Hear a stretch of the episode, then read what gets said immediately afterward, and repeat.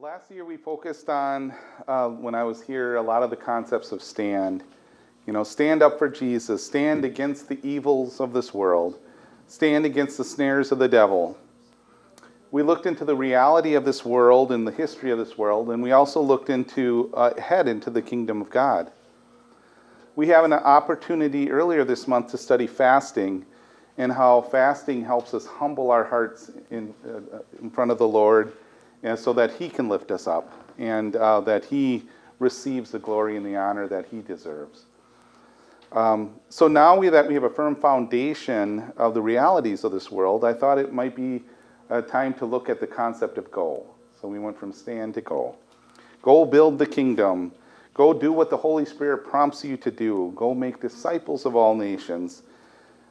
And uh, some of the this concept of go is um, from uh, a message I heard earlier this month from our presbyter, Pastor Kim Buckman, up at Harvest Time. And so they usually choose a theme every year, and this year's theme is go. So they'll be uh, looking at a lot of messages throughout the Bible on the concept of going or moving for the Lord. And I thought that might be uh, a nice message uh, as we finish up our first month here in 2023, January and it's still the year's still fresh and new, uh, maybe it's time for us to look at the concept of go as well. So I, I took some of his his uh, scripture and his his concepts there, and I kind of personalized it and, and customized it into this message here this morning. So let us pray. Heavenly Father, we long to be with you. Lord, you are with us, and with that, who can be against us? Lord, you asked us to go, to be your hands and feet in this world. Lord, it is time for us to break our habits and that it keeps us from fulfilling your will. Lord, it is time to go. Go help us, help us to go. Please bless this message and bring it alive in our hearts through your Holy Spirit. Amen. Well, there are, if you start thinking about it, there's quite a few instances in the Bible where God tells an individual or for us to go. I think back uh, in Genesis and Abraham, uh, go from your country, your people, and your father's household to a land that I will show you. And eventually, Abraham, Abram, Abraham became Abraham. Jonah, arise and go to Nineveh, that great city, and preach the message that I tell you. We know what happened to Jonah, right? He wasn't he wasn't in the in the mindset of going, right? And he took a little voyage in the belly of a whale. Jesus says, their goal make disciples of all nations." Likewise, the concept of goal can be seen in the word come. Come follow me. In that situation, the words come and go really are from the viewpoint of the speaker and listener, right? Either somebody's telling you to come or to go. But both instances, you're moving. You're moving towards or from something. Matthew 4:19, then he said to them, "Follow me, and I will make you fishers of men." In that, in that situation, the disciples followed Jesus. The term come and go are commands to move. You have all heard the analogy, I don't know if I'm coming or going, meaning we're just moving around in a crazy fashion, uh, doing something, right? God expects us to move on His behalf in our lifetimes. To move on His behalf in our lifetimes. You know, I started thinking about go, and then you start thinking about that concept of the rapture. So I wanted to take a quick peek at that before we move on. I think the ultimate move or go is when we'll be caught up with the Lord in the air, in the clouds. Many Pentecostals refer to this event as the rapture although the word rapture is not found in the Bible. That's something that we took a word, a Greek word, that seems to be pulled away um, it, with some lofty emotion of ecstasy. So when we're raptured, we're pulled away up into the clouds with the Lord, and and uh, there's um, intense amounts of joy that we'll, uh, we'll we will um, participate in. Well, let's just take a look at the, the AG's position um, of rapture. They call it the blessed hope. It's in uh, the tenant 13, or Article 13 of our, our beliefs, the blessed hope.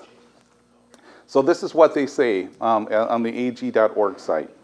The resurrection of those who have fallen asleep in Christ and their translation together with those who are alive and remain unto the coming of the Lord is the imminent and blessed hope of the church. And they use four verses in the Bible to kind of uh, to build that, uh, that, that thesis there for that article of faith. 1 Thessalonians 4 16 and 17. For the Lord himself will descend from heaven with a shout, with the voice of an archangel, and with the trumpet of God, and the dead in Christ will rise first. Then we who are alive will remain, shall be caught up t- together with them in the clouds to meet the Lord in the air, and thus we shall always be with the Lord. That is some amazing, amazing illustration that I see in my mind when I, I read through that verse there. The next one's Romans 8:23. Not only that, but we also who have the first fruits of the Spirit, even we ourselves groan within ourselves, eagerly awaiting for the adoption, the redemption of our body. The next one, Titus 2:13 looking for the blessed hope and the glorious appearance of our great God and Savior Jesus Christ. And the last one they have on their website is 1 Corinthians 15, 52, 51 and 52. Behold, I tell you a mystery. In, the, in, in uh, you know, the little A next to the word mystery on the bottom of the Bible says a hidden truth. We shall not all sleep but we shall all be changed in a moment, in a twinkling of an eye, at the last trumpet. For the trumpet will sound, and the dead will be raised incorruptible, and we shall be changed. Wow. What a glorious promise in His Word. Everything else in the Bible has proven to be true. We read through the third of the Bible that talks about end time prophecies and prophecies, and we see those all coming to pass right before our eyes every day you're like, whoop, oh, yep, that relates to this verse over here. We can see that the Word of God is true and is coming to pass. So we have really no reason to believe that this, uh, this event or this situation will not come to pass as well. We have great hope. To be pulled away, we can look at, at, at the rapture as a future event, but it also can be our calling now to be pulled away and have overwhelming emotion for Jesus. Why wait for that future event? Be pulled away now and serve Jesus with overwhelming joy. So when the rapture happens, it's just a continuation of, of glory. How many people do you, uh, how many people, you know, knows that it's hard to pursue, um, it's hard to be pulled away from the world and pursue God. It's, it's a, that's a challenge. You know, we look back at Abraham in Genesis again, and God pulled him away. You know, God says, I will take you to a land that you do not know. Hebrews 11:8 explains this a little bit more. By faith, Abraham obeyed when he was called out to the place which he would receive as an, as an inheritance, and he went out not knowing where he was going. He was able to be pulled away. He was able to live in this life like this world was not his home. He followed the Lord. The disciples, Jesus came to those fishermen and said, Come follow after me. In Matthew 4:19, he said to them, Follow me, and I will make you fishers of men. Jesus pulled them away. They left their jobs, their lives, and they followed him. That is what a rapture is a pulling away from God, uh, pulling away to God it's not about the don't, don't, don'ts in life that some denominations try to try to push on their congregations. It's about pursuing something better. There is this pursuit of heaven that the kingdom of God is here today. The Bible says we're already seated in heavenly in the heavenly realms. Yet we are in a time, this church age, this 2,000 years, where God has come, but he's not here yet with us. Jesus was victorious over death and hell, but he left. He left us for a time, gave us the Holy Spirit. And now, with the help of the Holy Spirit, we wait, await his return. So during this time of, uh, of waiting, it's a life of faith for us. During this, uh, I think about when, with a life of faith, I think about Noah. Noah building the ark was a life of faith. 100 years to build, the Bible says. In addition, if you, the Old Testament was written by God, of course, but through the Jewish, um, the people, and some Jewish traditions and some of their other historical documents said he planted those trees that built the ark. So, you know, 100 years is a long time, and he knew he needed an immense amount of gopher wood and, and wood to build that ship. So he actually planted some of the trees that eventually was used to build the ship. Noah's story, though, didn't start with the ark that we all learned in Sunday school. It started with a righteous man living in an unrighteous world. What did it take to be the only righteous man in the whole world? What did he obey? If you think back on the timeline of when Noah was alive, was the law even written yet? The Moses and the Ten Commandments? That came later. It was his pursuit of God. It was his daily rapture walk with the Lord. The Bible says in these last days that the love of many will grow cold because of the increase in wickedness in our world. But if you think about it, if Noah can make, make it in the Old Testament, how much more can we make it when we have the Holy Spirit inside us? Greater is He that is in us than He that is in the world. We have that power now since Jesus came to this earth and uh, was resurrected and defeated death. He has empowered us to live righteousness in these days. So during these days, kind of brings us back to a little bit about our Bible study this morning, and you know how how uh, you know God is is sovereign over governments and sovereign over everything in this world, but yet we see the politics of this world and all this other things that just agitates us to no ends, especially if you can kind of see from a biblical perspective how everything's going down and you know what they're doing. So we have grief. We have grief while we live on this earth. With all the laws and the agendas to change the Christian Judeo laws of the land, it reminds me where the scripture said Lot was grieved. Now, if you remember the story of Lot, we'll start with 2 Peter 2 7 and 8. And delivered righteousness Lot, who was opposed by the filthy conduct of, of the wicked. And in parentheses, the Bible says, For the righteous man dwelling among them, tormented by righteous souls from day to day by seeing and hearing their lawless deeds. Now, Lot, if you remember, was Abraham's nephew. Lot left the land where Abram left and settled with Abraham and his family in their lands and by Canaan. But Lot, uh, eventually, both the, their families were growing large and, and their flocks were getting larger. And so Lot says, Well, I'm going to move on. And he started looking around and he saw the plains off to the, I believe it was to the northeast. And, he, and, and the city of Sodom and Gomorrah over there, it seemed to be a happening place. So Lot saw those lands and it was pleasing in his sight. So he said, Abraham, I'll go over there. I'll go in that direction. You know, eyesight is huge. Where is the focus of our lives? What are we looking at each and every day? Um, you know, our eyes are, are, are, the portals to our soul, soul type thing. And the more we're looking at something, concentrating on something, that's where our energy and that's where our, our soul is fixated on. Things can always be an allure if we not, we're, we're not careful. But, brother and sisters, life is a life of faith. Lot lived in Sodom. It was a, a, a terrible decision he made for himself. But the Bible, the Bible said that Sodom was a city of shameful sin, full of adultery and lies, pridefulness, careless ease, abundant idleness, and committed abominations in the eyes of the Lord. Today, we see the rise of these same sinful traits in our society we grieve for where the world is going. And this grieving sometimes feels like that's all we have if we don't if we take our eyes off the Lord for even a minute.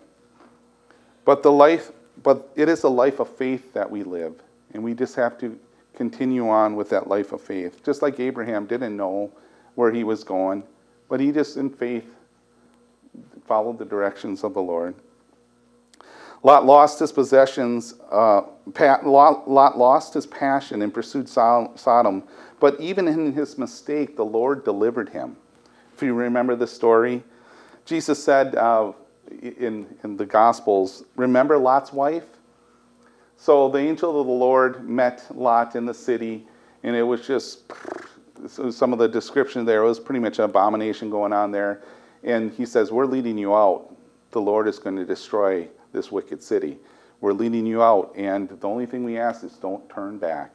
Don't look back to what we're leaving, your past life. Now go forth to the, to the Lord. And um, even after that angel Lord gave them that warning of the process of saving Lot and his wife and family, his wife turned back. In Luke 17 32 and 33, Jesus said, Remember Lot's wife? Whoever seeks to save his life will lose it and whoever loses his life will preserve it.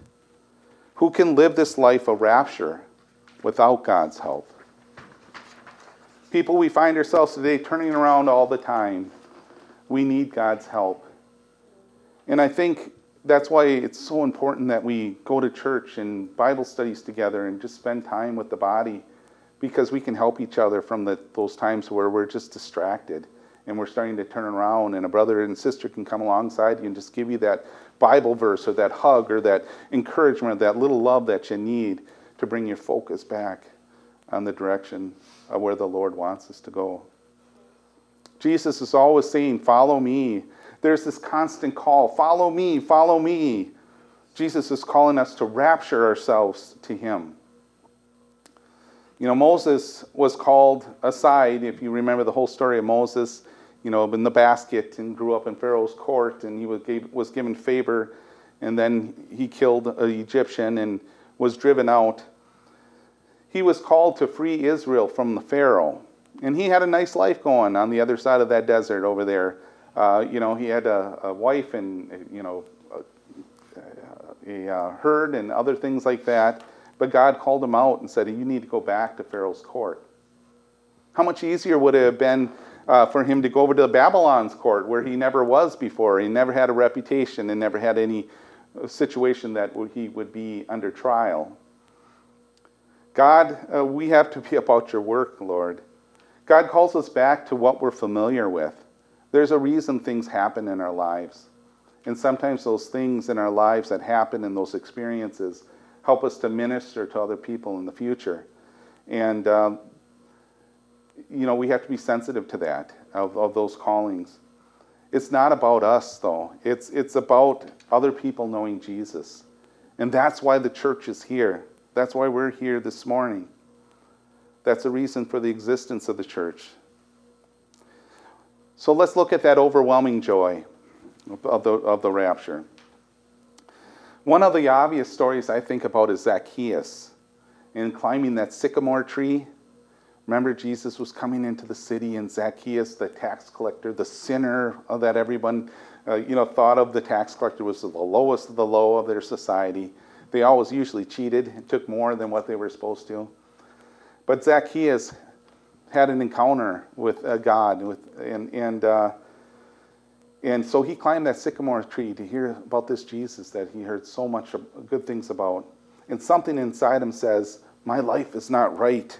I have to see Jesus. In Luke 19, 5 and 8, uh, 19, 5 through 8, and when Jesus came to the place, he looked up and saw him and said to him, Zacchaeus, make haste and come down, for today I must stay at your house. For he, so Zacchaeus made haste and came down and received him joyfully. But when they saw it, the others saw it, they all complained, saying, He has gone to be a guest with a man who is a sinner. So everyone else is like, You're going to with Zacchaeus' house, Rabbi? Then Zacchaeus stood, and said to the Lord, Lord, Lord, I give half my goods to the poor, and if I have taken anything from anyone by false accusation, I will restore fourfold. Now that's the rapture. Being pulled away from the world and towards Christ. What joy Zacchaeus must have felt at the acknowledgement and confirmation from his Jesus. Zacchaeus offered one half, one, offered one half of his wealth to the Lord, And Jesus responded, Salvation has come to this house this day.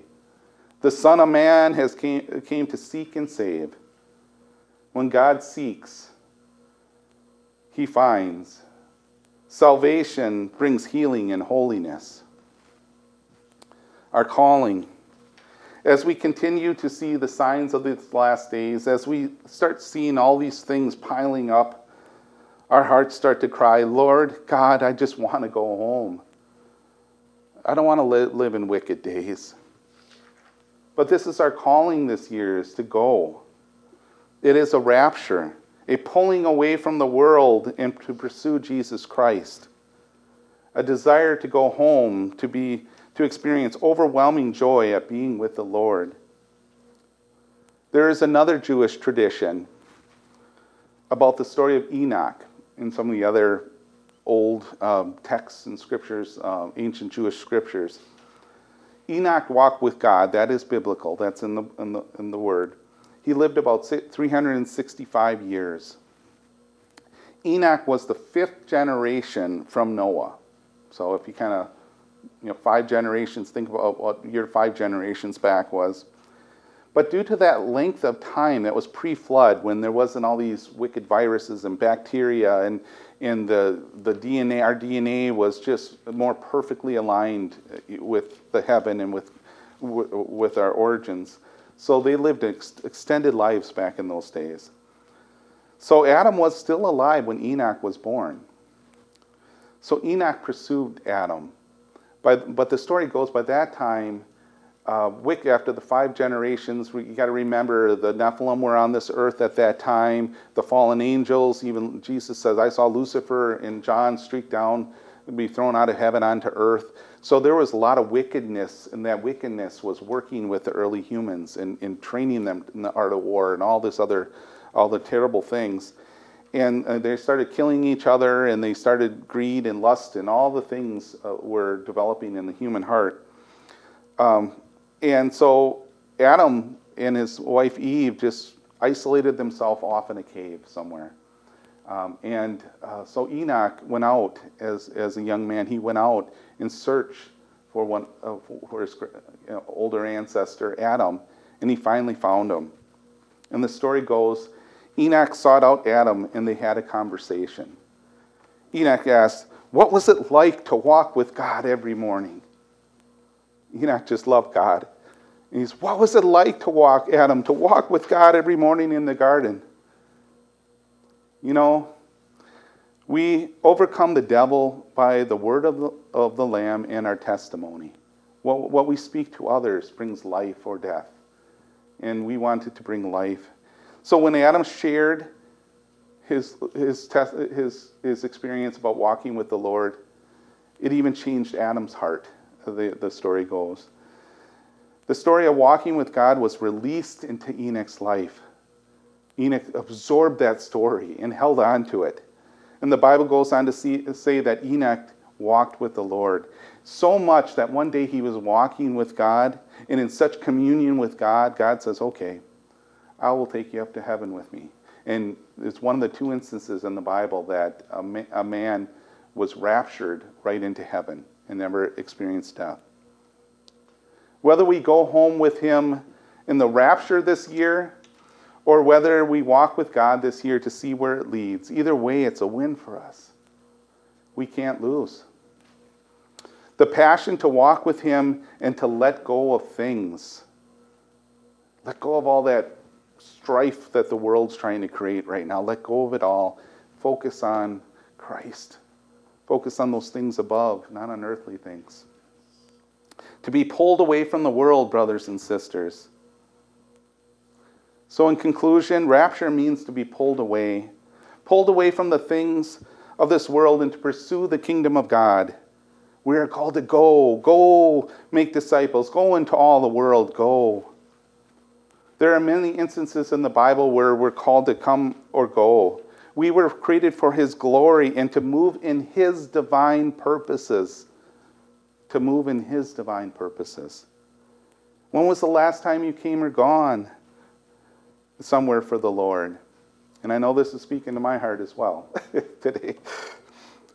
Now, I'm not implying that we go all to Africa. The last thing I want is to all us break out in chorus saying, Please don't send me to Africa. Right? Like we all heard before, and we all get a grin when we hear that song. But how about going to visit a neighbor in need? Going to a nursing home to bring God's light and love to a captive audience? Or to go to that weekly Bible study even if you're very versed in the Bible, you know, and you know it back and in front, but maybe going there to encourage someone else in the Lord and to help their walk with the Lord. There are plenty of places and, and, and things we can do that imply goal in our lives. So, what I would like you to do this week is think about what is that goal? What is that calling that God has upon your life this year? That little subtle thoughts that kind of sits in the back of your mind Maybe it's something here in the, in the church body, uh, some new ministry, or maybe it's just working with somebody, uh, connecting with somebody, and helping them on their journey. Go find your calling this year and pursue it with all your heart. He is not expecting us to live sedentary lives where we're just kind of sitting and waiting for His return. We're expected to move for Him and on His behalf. It's time to move. It's time to go. Let us pray. Help us go, Lord. Go do your will, to be go be your hands and your feet. Help us to build your kingdom for your glory. Rapture us away each and every day, away from the temptations and trials of this world that brings us so much grief. May we find joy and peace in this journey as we wait upon your second coming. May we find may you find us coming and going and doing your will when you return. For thine is the kingdom, the power, and the glory forever and ever. Amen. And I leave you with this verse as we conclude here in the benediction 1 Corinthians 15 58. Therefore, my beloved brethren, be steadfast, immovable, always abounding in the work of the Lord knowing that your labor is not in vain in the Lord.